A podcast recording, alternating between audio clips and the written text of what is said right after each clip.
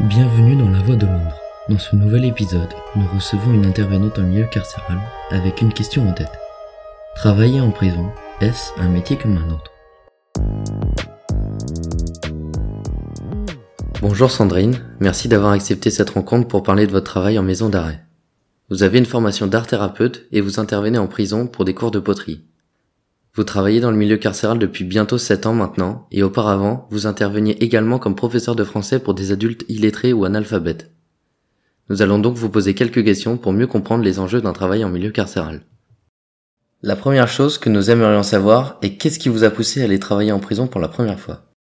Ce qui m'a poussé à y aller pour la première fois, c'est euh, un collègue euh, art thérapeute comme moi qui intervenait en maison d'arrêt et euh, qui avait trouvé un poste euh, à temps complet ailleurs et qui m'a donc proposé de l'accompagner une première fois sur son poste euh, pour voir si ça pouvait m'intéresser éventuellement.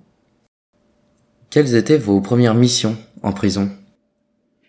J'avais deux missions par semaine en prison. La première était une mission sur les savoirs de base en français et en mathématiques. Donc c'est un atelier qui s'adressait aux personnes illettrées ou analphabètes L'objectif était de reprendre euh, les bases en mathématiques, savoir compter, les différentes opérations, et puis la lecture, parce qu'il s'agissait des personnes qui avaient euh, des problèmes pour utiliser euh, l'écriture et au niveau de la lecture, pour tout ce qui est courant.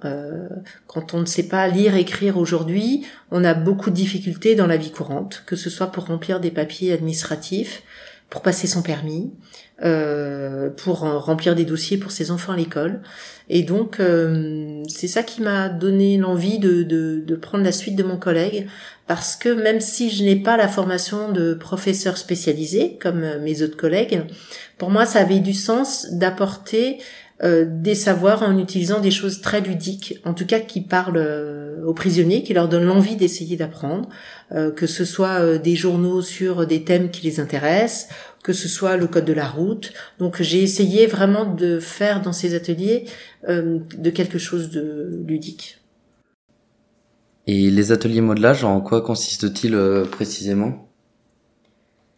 Les ateliers de modelage sont des ateliers d'expression libre mon objectif est de leur apprendre les différentes techniques euh, que l'on utilise en modelage et en poterie pour pouvoir faire n'importe quel euh, produit sans utiliser de tour puisque nous n'avons pas de tour électrique. Euh, mon objectif est qu'ils puissent au fur et à mesure développer différentes techniques de plus en plus compliquées pour accéder à la trois dimensions. Vous ne travaillez pas qu'en prison, vous êtes intervenante dans des EHPAD spécialisés dans la maladie d'Alzheimer ou à votre cabinet personnel. Qu'est-ce que cela implique de travailler en prison, notamment en termes de responsabilité? Alors effectivement, dans les autres structures où j'interviens, j'ai des problématiques de santé et donc des objectifs thérapeutiques à atteindre. En prison, euh, je suis animatrice de poterie, euh, je ne suis pas art thérapeute, donc je n'ai pas des objectifs thérapeutiques à atteindre. Euh, par contre, j'ai des responsabilités en termes de sécurité parce que dans un atelier de modelage, on a des outils et ces outils sont potentiellement dangereux s'ils sortent de mon atelier. Donc en fait, euh, je, je, dois compter tous mes outils en début de séance, en fin de séance, et s'il manque le moindre outil, aussi anodin qu'un qu'un qu'un bic par exemple, euh, ben on ne pourra pas sortir de la salle. Et euh, il y aura une fouille euh, pour tout le monde. Et la salle sera sera complètement euh, vérifiée euh, j'ai eu le cas il y a quelques temps et pendant une heure, nous avons dû euh, chercher dans la salle l'outil qui nous manquait. C'était pas un outil en soi qui potentiellement semblait dangereux, mais euh, ça fait partie des règles de sécurité que moi je dois faire respecter puisque l'enjeu c'est la sécurité de mes collègues les surveillants tout le reste de la journée en fait. Et quelles sont les principales différences dans la manière de gérer ces interventions pour vous? La grosse différence est l'importance pour moi de faire respecter le cadre de cet atelier et de permettre euh, aux détenus d'expérimenter qu'en respectant les règles, ils peuvent quand même avoir une liberté d'expression. Quel contact arrivez-vous à nouer sur la durée avec les détenus? Et est-il différent du lien que vous arrivez à tisser avec les patients dans vos autres structures? Alors moi, je ne crée pas de lien personnel avec euh, les détenus. Moi, je suis là pour euh, vraiment leur apprendre de la technique. Euh, contrairement à d'autres structures où effectivement en échangeant sur des expériences personnelles, il peut y avoir des liens qui se créent. Là, en maison d'arrêt, tout reste très professionnel sans aucune information sur ma vie personnelle. La durée est néanmoins importante parce que les détenus sont volontaires pour participer à cet atelier.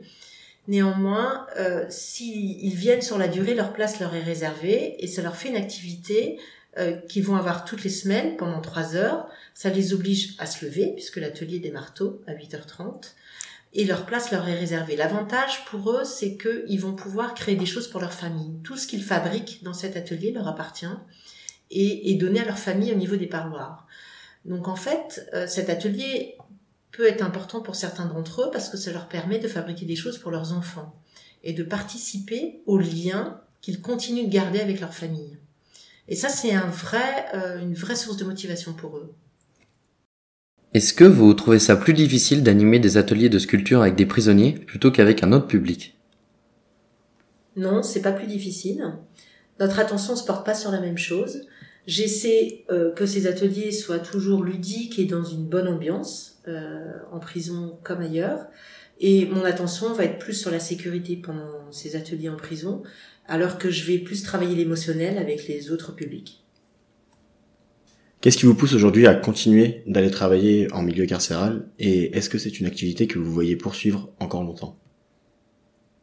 Oui, c'est une activité que je vois bien poursuivre encore longtemps, tant que les conditions dans lesquelles j'interviens euh, ne changent pas, c'est-à-dire qu'on on me laisse pouvoir animer ces ateliers euh, euh, comme je le souhaite, tout en étant garante de la sécurité, bien sûr. Pour moi, ces ateliers ont vraiment du sens parce que ça permet aux détenus de garder un lien avec leur famille un petit peu différent, fabriquant eux-mêmes des choses qu'ils peuvent offrir aux personnes qui leur sont proches et qui sont à l'extérieur. Ça a du sens aussi parce que ça change un peu le regard qu'ils ont sur eux. Euh, ils sont capables de faire de belles choses euh, avec leurs mains. Certains m'ont dit que ça leur permettait de rester concentrés pas mal de temps, ce qu'ils ne se sentaient pas capables de faire auparavant. Donc euh, pour toutes ces raisons-là, ça a vraiment du sens. Donc je souhaite vraiment pouvoir euh, continuer ces interventions.